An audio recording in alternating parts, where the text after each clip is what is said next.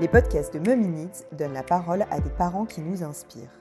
Parce qu'ils parlent sans complexe de parentalité, parce qu'ils abordent des sujets qui restent tabous ou simplement parce qu'ils nous racontent une histoire. Ils mettent avec humour et légèreté des mots sur nos mots de parents. Leurs témoignages font du bien, ils nous rassurent et nous confrontent à nos propres inhibitions et désirs. En bref, ils nous déculpabilisent. Car nous sommes toutes et tous parfaitement imparfaits. Dans cet épisode, enregistré à distance à la fin du confinement, j'ai eu la chance de m'entretenir avec un papa engagé. Alexandre s'est fait connaître grâce à son compte Instagram, Papa Plume, dans lequel il nous partage son quotidien de parent. Mais il ne s'arrête pas là. Alexandre s'est également fait connaître à travers ses prises de position, notamment sur l'allongement du congé paternité. Il a co-signé au mois de juin une tribune avec 11 autres papas, dans laquelle il demande au gouvernement de prendre position sur le sujet. Dans cette interview, Alexandre nous raconte la naissance de sa fille, son congé paternité trop court, les frustrations qui en découlent, et pourquoi il est important aujourd'hui de militer pour un allongement de ce congé, qui porte un nom inapproprié et qui pourrait permettre aux jeunes pères de mieux trouver leur place auprès de leur nouveau-né.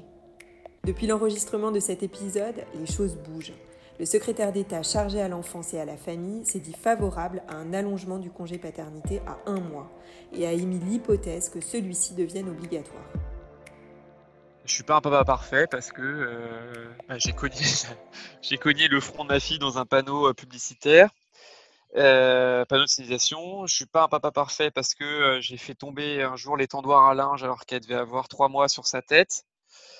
Je suis pas un papa parfait parce que c'est m'est arrivé une ou deux fois de lui crier dessus alors que je sais que c'est complètement inutile, contre-productif et que je m'en suis trop voulu après je suis pas un papa parfait parce que aujourd'hui elle a 19 mois, elle est complètement attirée. Pourtant, on met pas à la télé jamais. On essaie de à protéger des écrans, sauf que je sais pas, elle est naturellement attirée comme un comme un, comme un aimant par les, écrans. Donc, je sais que si le, voilà, il le soir, en plus, elle est un peu sur les nerfs, moi aussi. Donc, si elle prend mon, iPhone et que, que j'essaie de lui reprendre, je suis foutu et tout, à peu près tout, toute la ville et tout le voisinage vont entendre ses hurlements. Donc, je Parfois, je lâche un peu, je lui laisse. Je ne devrais pas, mais j'abandonne. Ça m'arrive parce que je, suis trop fatigué ou parce que bon, j'essaie de lui mettre du coup un petit programme en anglais là avec des mots, des images qui défilent et puis des, mots en anglais. Donc au moins, voilà, ça peut apprendre des trucs, tant mieux. Mais, mais, voilà, je crois qu'aucun parent n'est parfait. En fait, être parent, c'est juste, c'est faire de son mieux. voilà. Parfois, c'est faire des bêtises. Parfois, c'est prendre des coups. parfois, c'est des coups physiques, hein, parce que bon, on peut se prendre des coups de tête dans le menton ou dans le nez, ça peut faire très mal. Et euh, voilà, l'important c'est de faire de son mieux, d'aimer son bébé et puis euh, et parfois de survivre en fait hein, aussi. qu'on se le dise, quand on a dormi trois heures, on est un peu dans la survie, mais bon, c'est ça, c'est ça devenir parent aussi quoi. Moi, je m'appelle Alexandre, j'ai 33 ans. Je suis marié à Marianne, qui elle en a 32, et j'ai une, petite fille qui s'appelle Ambre et qui a 19 mois. Euh, dans la vie, je suis euh, cadre à l'international, on va dire. Et à côté de mon métier, je tiens un blog qui, qui s'appelle Papa Plume, euh, dans lequel je raconte mes aventures de jeune papa et dans lequel je prends également position sur certains sujets, type le congé paternité et je suis également en train de finir un livre que je vais publier l'année prochaine et un roman à côté que j'aimerais bien publier aussi.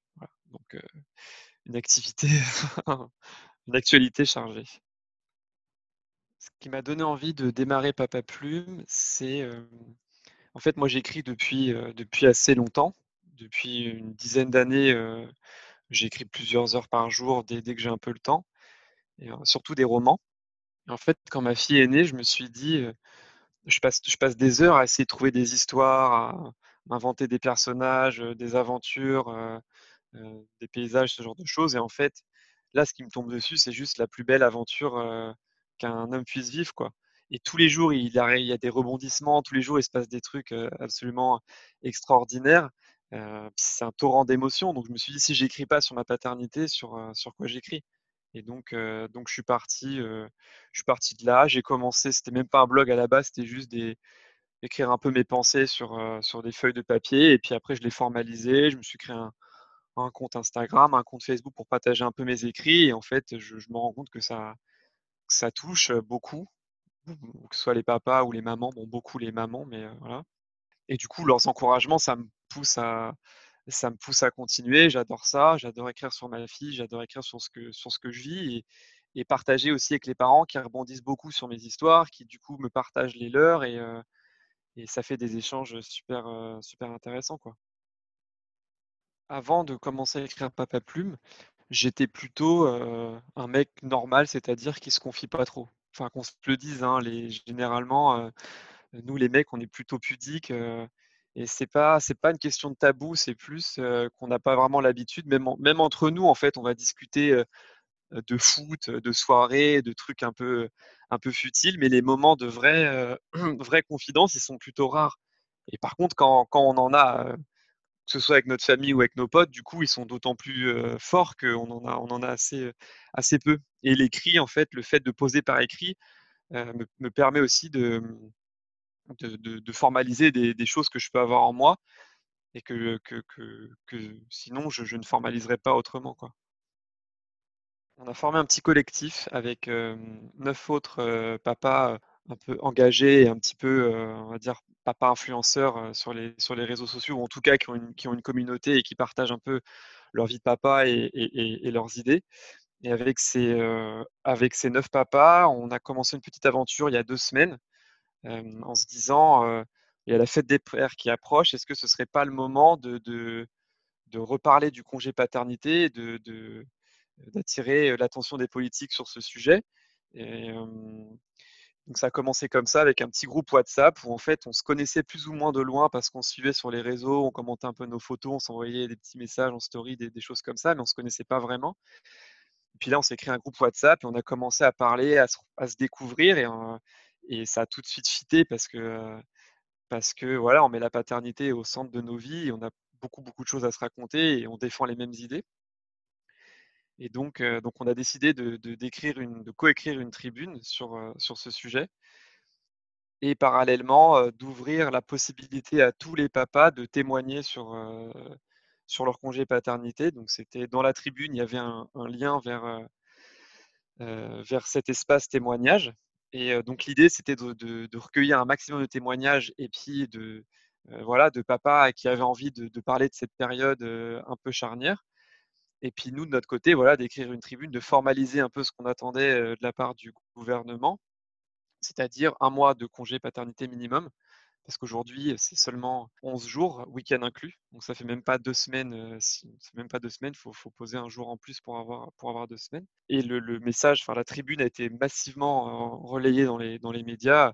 Je ne pourrais même pas dire combien de médias, mais on avait compté, c'était plus d'une trentaine de médias avaient relayé notre message, que ce soit des médias dans la parentalité, type parents, ou voilà, il y en a d'autres, ou des médias grand public, il y a même M6 qui a fait un reportage, France 3. Donc voilà, ça a été, ça a été pas, mal, pas mal relayé.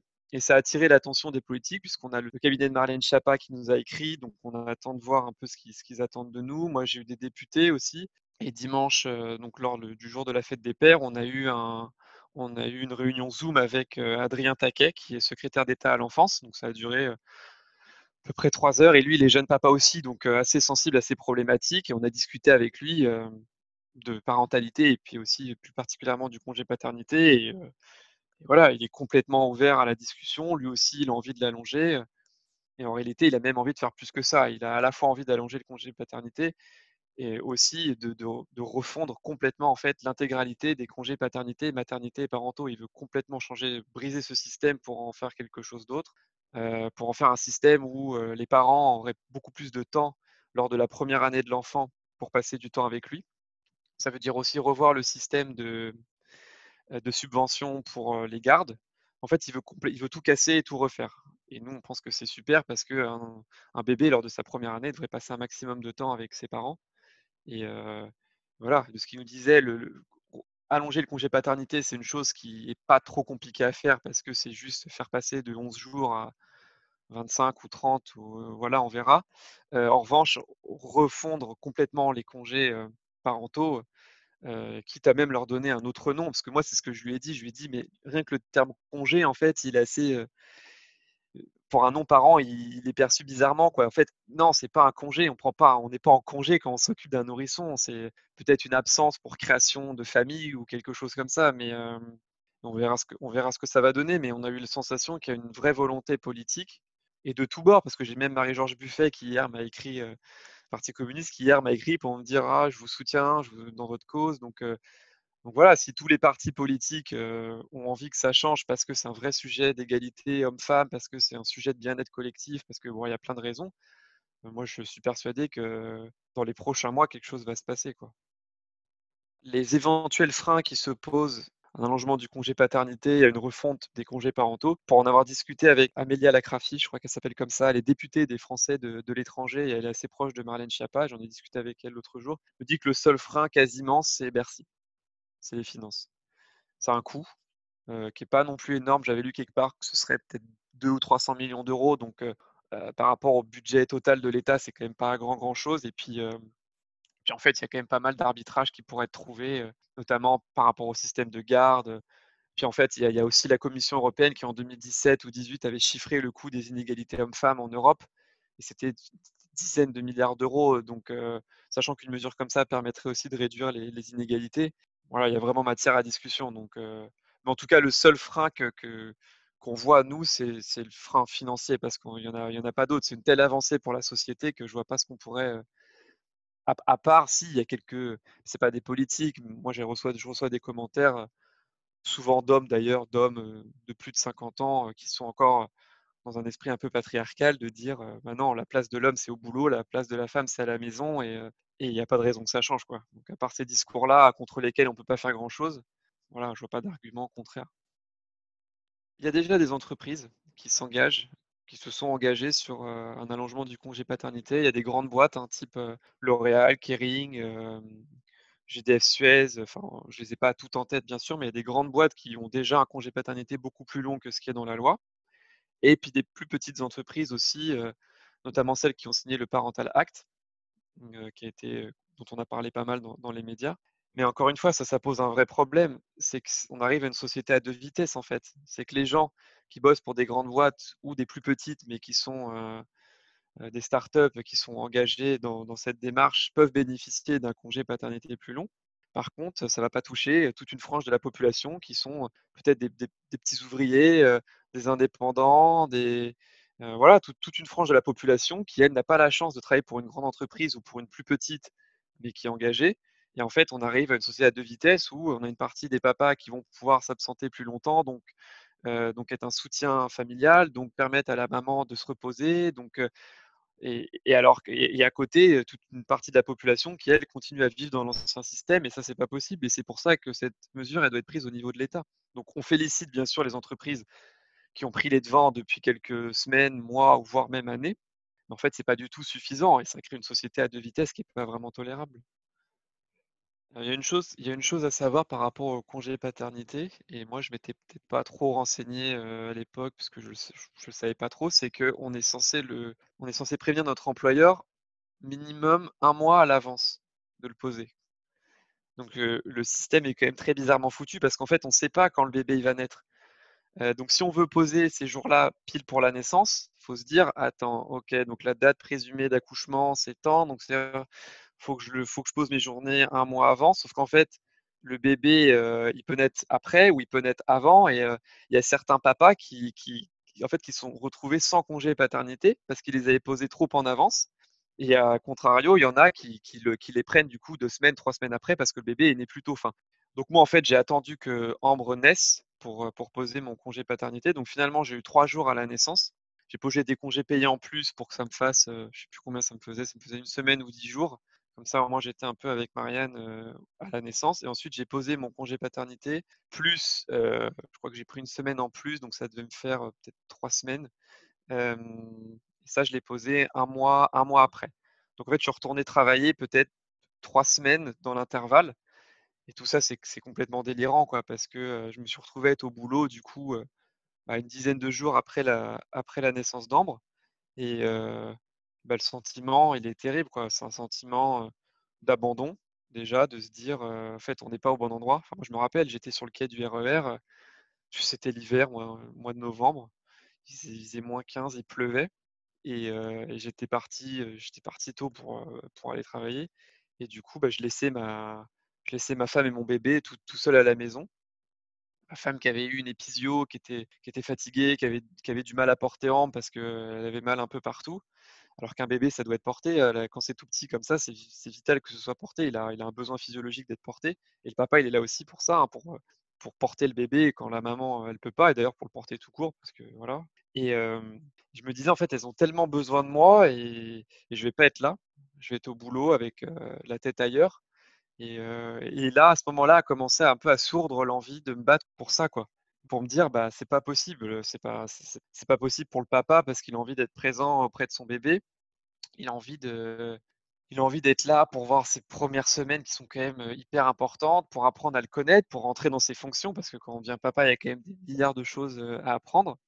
Puis le bébé, il a besoin d'apprendre à connaître son papa aussi, de, reconnaître sa voix, son odeur, ses gestes.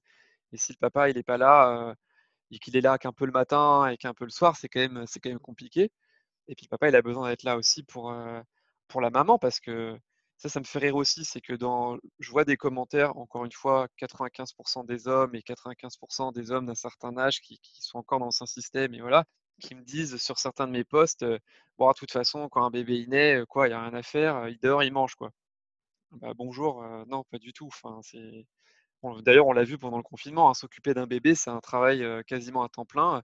Et moi, ma femme, elle me disait, mais quand tu n'étais pas là, j'osais même pas prendre, prendre une douche, en fait, parce que à chaque instant, il peut nous appeler et il a besoin de nous. Et, les études aujourd'hui, et toutes les études montrent qu'on ne laisse pas un bébé pleurer. moi, j'ai lu un super livre qui s'appelle, je le conseille d'ailleurs à ceux qui nous écoutent là, il s'appelle Le concept du continuum, qui m'a été conseillé par une, une maman de, mon, de ma communauté. Et qui a été écrit dans les années 70 par une, même pas une psychologue, c'est une sorte d'aventurière de la pensée de la paternité. et en plus, dans les années 70, il y avait des, espèces de, préceptes très bizarres, comme quoi fallait, on pouvait laisser pleurer un bébé, s'aluser les poumons, enfin des choses complètement, complètement absurdes. On, ne disait pas, par exemple, qu'il fallait qu'il soit porté, on pouvait le laisser dans sa poussette ou dans son coin. Enfin, des, choses qui aujourd'hui sont paraissent aberrantes, mais voilà. Et elle, ça, ça, lui paraissait bizarre tout ça. Et en fait, on lui a proposé de, partir dans une, tribu en Amazonie pour quelques semaines. Et en fait, elle y est restée plusieurs années. Où elle a vécu euh, au sein d'une tribu à l'écart de toute la civilisation euh, occidentale et à l'écart du coup de tous les modes de pensée de, l'époque, que ce soit aux États-Unis ou en Europe, où le, voilà, le principe c'est euh, c'est de laisser vivre les laisser vivre les enfants, de leur faire confiance, d'être au contact physique de la maman ou du papa, de les porter. Et, donc, elle a écrit ce livre complètement en avance sur son temps parce que tout ce qu'elle a écrit en fait il y a 30, 40 ans, aujourd'hui, c'est remis, c'est remis à la page. Et je ne sais même plus pourquoi j'ai parlé de ça, j'ai complètement digressé, mais en tout cas, ce livre a sur moi un impact assez fort. Il nous a conforté dans l'idée que voilà, ce qu'on faisait avec Ambre, en tout cas, c'était c'était la bonne voie, le bon chemin. Et d'ailleurs, on la voit, elle est super, elle est super éveillée. Et donc tout ça pour dire que voilà, un bébé, ça a besoin d'être porté, ça a besoin d'attention. On ne le laisse pas pleurer. Voilà, ce qu'elle dit aussi dans son livre, c'est que quand un bébé, quand on s'absente, qu'on dit à un bébé, je reviens dans cinq minutes, qui pleure, en fait, pour lui, il n'a pas la notion de temps. Donc en fait, pour lui, cinq minutes, c'est une éternité, c'est une éternité de souffrance. Ce qu'elle dit texto dans, son, dans son livre. Et donc, en fait, quand on a ça en tête, en fait, on n'a pas envie de laisser bébé son, son, bébé pleurer, même pour, même pour 20 secondes, quoi. Et donc, donc, nous, on a toujours été dans cette optique. Donc, ce qui fait que quand Marianne, elle était toute seule à s'occuper de s'occuper d'Ambre et que j'étais pas là, bah, moi, je rentrais le soir, elle était, elle était épuisée, quoi. Surtout qu'elle n'était pas encore remise de l'accouchement. Et, et, voilà, tout ça, j'ai ressenti tout ça et c'est aussi, c'est un peu les fondements aussi de mon, mon combat pour faire allonger ce, ce, congé et pour que les générations futures le vivent autrement, quoi. Quel est le, format du congé paternité idéal? C'est une question qu'on m'a pas mal posée, que ce soit les médias, ma communauté, et qu'on nous a plus globalement posée à, tous, les, tous les papas signataires de la tribune. Et à chaque fois, on se retrouve un peu bête devant cette question, parce que parce qu'en effet, il y a, a y a, des modèles qui existent dans le monde, notamment dans les pays nordiques, où c'est d'abord la maman qui prend quelques semaines, puis le papa, et puis parfois tous les deux. voilà, est-ce qu'il faut que les deux parents soient présents ensemble à la naissance plusieurs mois? Je ne sais pas trop. Moi, mon avis, c'est qu'au tout début, quand le bébé est vraiment tout petit, il faut que le papa soit présent avec la maman quelques semaines parce que la maman elle est, trop fatiguée, parce qu'il y a trop de choses à faire, parce que ces moments-là ces semaines, ces premières semaines-là sont trop importantes et trop fondatrices pour, pour que le papa ne soit pas présent. Est-ce qu'on pourrait pas imaginer, je ne sais pas, une peut-être un mois, le congé idéal, est-ce que ce serait pas peut-être un mois où, les deux parents sont présents, ensuite et ensuite à voir entre eux comment ou deux mois, et puis à voir entre eux ensuite comment comment ils s'arrangent pour pour que l'un reste et puis ensuite l'autre. Je ne sais pas quelque chose d'un peu d'un peu modulable avec quand même des, des durées imposées au début. quelque chose d'un peu un mix entre de l'imposé et du flexible. Franchement, j'avoue je, je, que j'ai pas trop la réponse. mais si déjà, si déjà on arrive à obtenir de passer de 11 jours à un mois obligatoire, parce que l'idée c'est qu'il soit aussi obligatoire pour que ça ait un impact sur, la, société et qu'il y ait un changement, un changement des mentalités, un changement dans les organisations, un changement de, la place globale du papa en France, quoi, sur comment, est-ce qu'il est vu, comment est-ce qu'il est perçu, comment est-ce qu'il est considéré. Si déjà on arrive à obtenir ça, ce sera, ce sera déjà bien. Ensuite, je pense que le, la réflexion globale sur les, congés parent, paternité, maternité, parentaux, tout ça, c'est lié à la, à la première année en fait de l'enfant quoi et du bébé. Et je pense que ça mérite, ça mériterait une réflexion avec beaucoup d'acteurs, avec des, avec des pédiatres, avec d'autres parents, avec, avec des spécialistes de la petite enfance. Voilà, moi j'ai pas, je suis loin d'avoir toutes les réponses. Ce qui est sûr, c'est qu'il faut donner à la fois à l'enfant toutes les clés pour qu'il soit le plus épanoui possible, et aux parents de, de, choisir, de choisir aussi, parce que voilà, il y a des papas qui ont envie malgré tout de ne pas prendre trop longtemps pour, parce qu'ils ont des obligations professionnelles, donc il ne faut pas qu'ils soient obligés de s'arrêter peut-être 4-5 mois s'ils ne le veulent pas. Pareil pour la maman, quoi. Si elle a envie de ne pas s'absenter trop longtemps parce qu'elle a une carrière, et puis après, c'est des équilibres entre les, entre les deux parents, mais il faut que, que chacun ait le choix et qu'il fasse au mieux en fonction de, des intérêts d'abord de l'enfant et puis de ce qu'eux veulent, quoi. Il y a pas mal de papas qui qui m'écrivent, euh, souvent d'ailleurs en message, euh, en message personnel, euh, parce que les papas n'ont pas trop tendance à, s'exprimer publiquement, même en commentaire de mes publications, c'est assez rare, c'est beaucoup plus des mamans qui vont commenter ou partager et les papas vont plus m'écrire, en privé. Et en effet, j'ai pas mal de papas qui m'écrivent pour me pour me dire que, c'est souvent dans leur, par exemple dans leurs entreprises, c'est encore perçu un peu bizarrement, un papa qui va qui va partir, tôt du travail à 17, à 17 ou 18 heures, qui, va partir tôt du travail pour aller chercher sa fille chez la, chez la nounou ou, chez, ou à la crèche, par exemple, il y a toujours une sorte de, petite gêne, quoi. Fait des petites remarques, par exemple, je sais pas, un collègue ou, le boss qui, sur le ton de la blague, va dire Ah, bah, t'as pris ton après-midi, alors qu'en fait, on, on, dirait jamais ça à une maman qui va chercher son enfant, par exemple.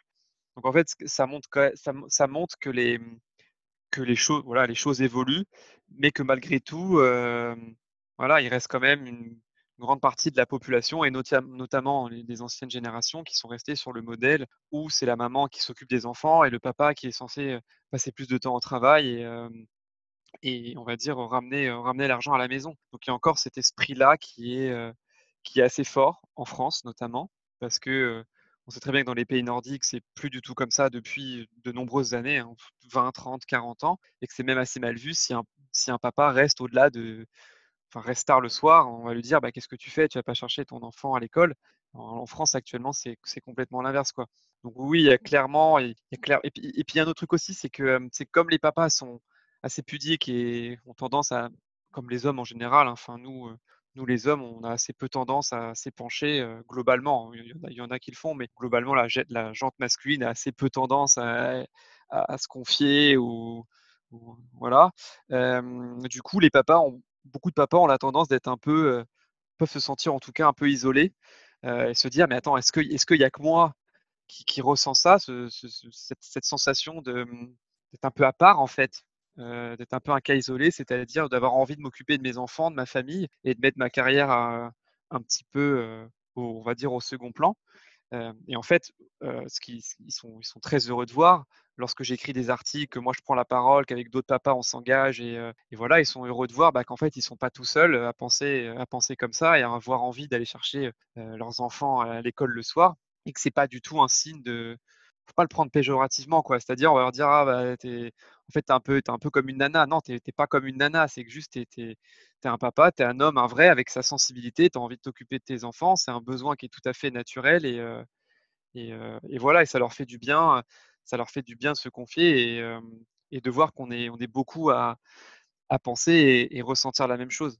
Et c'est pour ça que pour nous, un, congé, un allongement du congé paternité, c'est important parce que au-delà de l'aspect très factuel de la chose et de, de, dire que le papa a besoin d'être présent plus longtemps après la naissance avec son enfant, c'est aussi de bah, d'ancrer dans les mentalités, euh, d'ancrer dans la collectivité, dans, dans, les mentalités, dans les esprits que le rôle du papa aujourd'hui il a changé. Les nouveaux papas et les papas de demain ont et auront des, d'autres envies.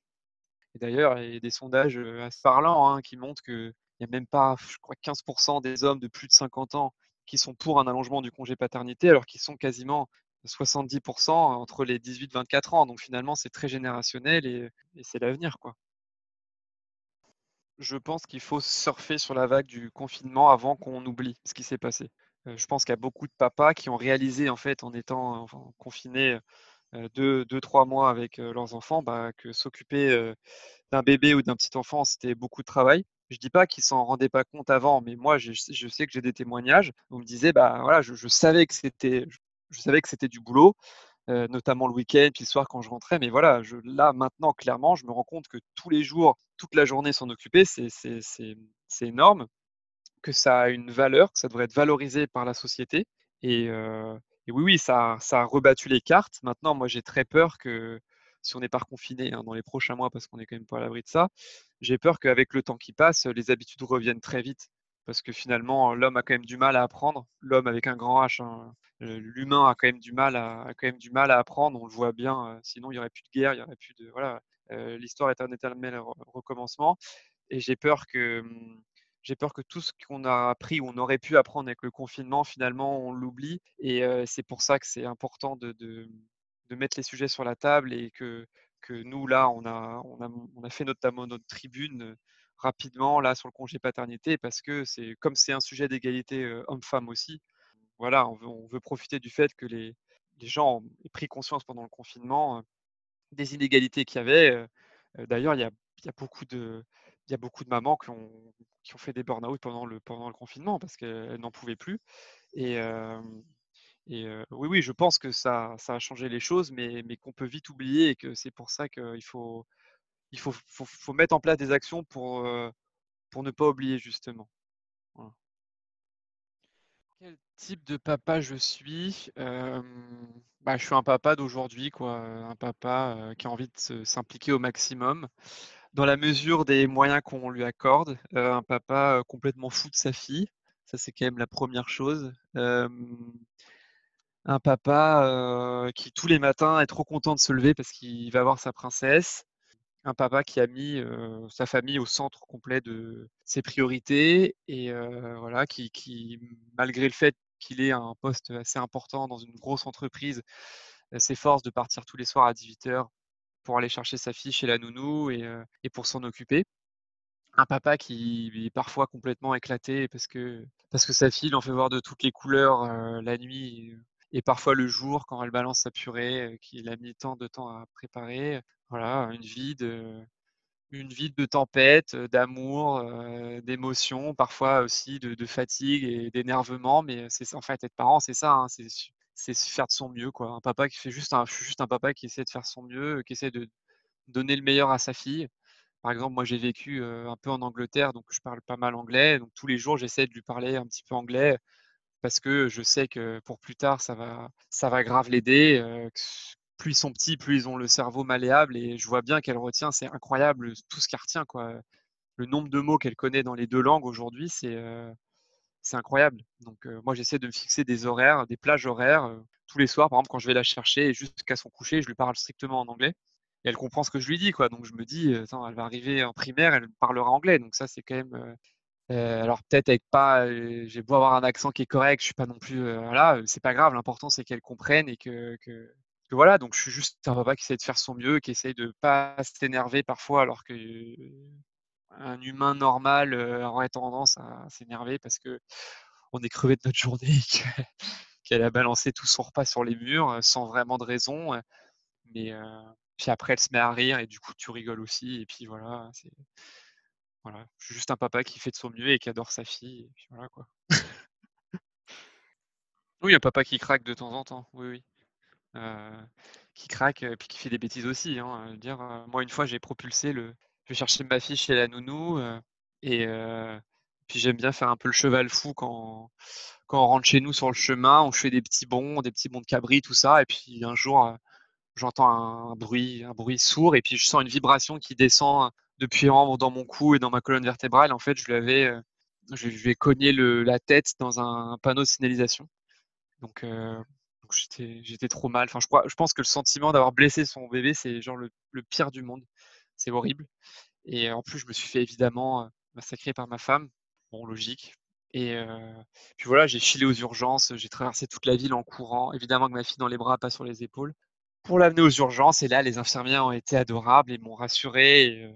donc tout allait bien, mais oui, un papa, ça fait des bêtises. Parfois, ça m'est arrivé de crier dessus une ou deux fois, alors que je sais très bien que c'est inutile et qu'il ne faut pas le faire. Mais voilà, c'est parfois on est épuisé, ça, on n'est pas parfait. Hein. On est des papas, mais papas pas parfaits, quoi. Donc, euh, on fait de notre mieux, quoi, comme les mamans, comme tous les parents. Nous, notre couple, il est, euh, il est atypique. Euh, si on prend la définition historique du couple homme-femme, comme quoi c'est plus la femme qui va s'occuper des tâches, certaines tâches ménagères ou qui va plus s'occuper des enfants et le mari qui va plus être doué en bricolage ou en barbecue. voilà, nous c'est vrai qu'on n'est pas du tout, on n'est pas du tout là-dedans. C'est ma femme la reine du bricolage. S'il y avait un barbecue à faire, je pense que je lui confierais la tâche. c'est plus moi qui, qui fait le ménage. Voilà, donc, non, non, on n'est pas, on est un couple très moderne là-dessus. chacun, fait un peu selon, ses envies et selon ce qu'il a envie de faire. Et puis là où il est plus ou moins doué, moi je, je, me débrouille pas trop mal à faire la cuisine, donc c'est moi qui fais la cuisine. par contre, s'il y a un joint à réparer, c'est plus ma femme qui va le réparer et puis moi qui vais lui, donner un coup de main ou vais essayer d'apprendre deux trois trucs, mais j'ai quand même beaucoup de retard par rapport à elle. Donc voilà, on est un couple assez moderne. on essaye de. On est parents, évidemment, donc ça, ça change quand même. ça change beaucoup de choses et on essaye quand même de se trouver des petits moments, des petits moments à nous parce que pour pas oublier qu'on est aussi mari et femme et pas juste papa-maman, quoi. Donc, donc on essaye de se faire. on a la famille qui est pas loin, donc c'est quand même ça aide. Donc on essaie de se faire des petits, des petits restos de temps en temps, honnêtement, c'est pas très fréquent parce que d'une part, c'est une question d'organisation, il faut quelqu'un pour garder Ambre, il faut que nous on soit pas trop crevés. Puis d'autre part, on adore être avec notre fille, donc on n'a pas forcément beaucoup le besoin d'être sans elle. Mais mais voilà, de temps en temps, on se fait des on se fait des petits brunchs, on, on essaie de se trouver des moments à nous pour aviver, aviver la flamme, comme on dit. La suite pour moi, et bah, c'est d'abord de continuer à m'occuper de ma fille comme je le fais parce que c'est quand même ça qui me rend le plus heureux. donc voilà, garder ma, cette, cette petite liberté que j'ai tous les matins, tous les soirs, le week-end, voilà, c'est hyper important, hyper important pour moi. Ensuite, j'ai la publication de, mon livre Je fais la rousse début, début 2021 sur ma vie de papa, avec notamment mon engagement pour le congé paternité, et puis tout ce que j'ai vécu pendant la grossesse, pendant l'accouchement et ensuite comment le fait de devenir papa a complètement chamboulé ma vie et ma vision du monde. Je suis aussi sur la fin d'écriture d'un roman qui sera d'ailleurs plutôt une saga qui tourne aussi un peu autour de la, de la paternité de manière, manière détournée. Donc j'aimerais bien trouver un éditeur pour, pour, pour ça aussi. Et puis, puis voilà, continuer à partager avec ma, ma, communauté mes aventures de papa, continuer à m'engager. Tant que le congé paternité n'est pas concrètement allongé dans la loi, nous, on va, on va se battre et puis voir, voir sur quel terrain on peut, on peut aller pour, pour défendre un peu la cause des papas aujourd'hui et mieux faire reconnaître les papas dans la société. Voilà, mes projets. Euh, c'était super drôle là ce que tu as mis sur le petit doudou qu'elle a apporté à ta femme euh, avec. Euh, ah, c'était trop drôle. en fait, elle a un doudou par émotion. Enfin, vous lui avez acheté. Ouais, ouais, ouais. Bah, c'est, ma... Marianne, hein, elle, elle coud. elle fait de la couture et du coup, elle lui a cousu un doudou par émotion. Donc la colère, la joie, le truc. Et là, hier, première fois, ouais, elle lui apporte le doudou pas content quoi. Génial. c'était, c'est super marrant. il se passe des trucs dans leur cerveau. Je te dis, c'est assez fou.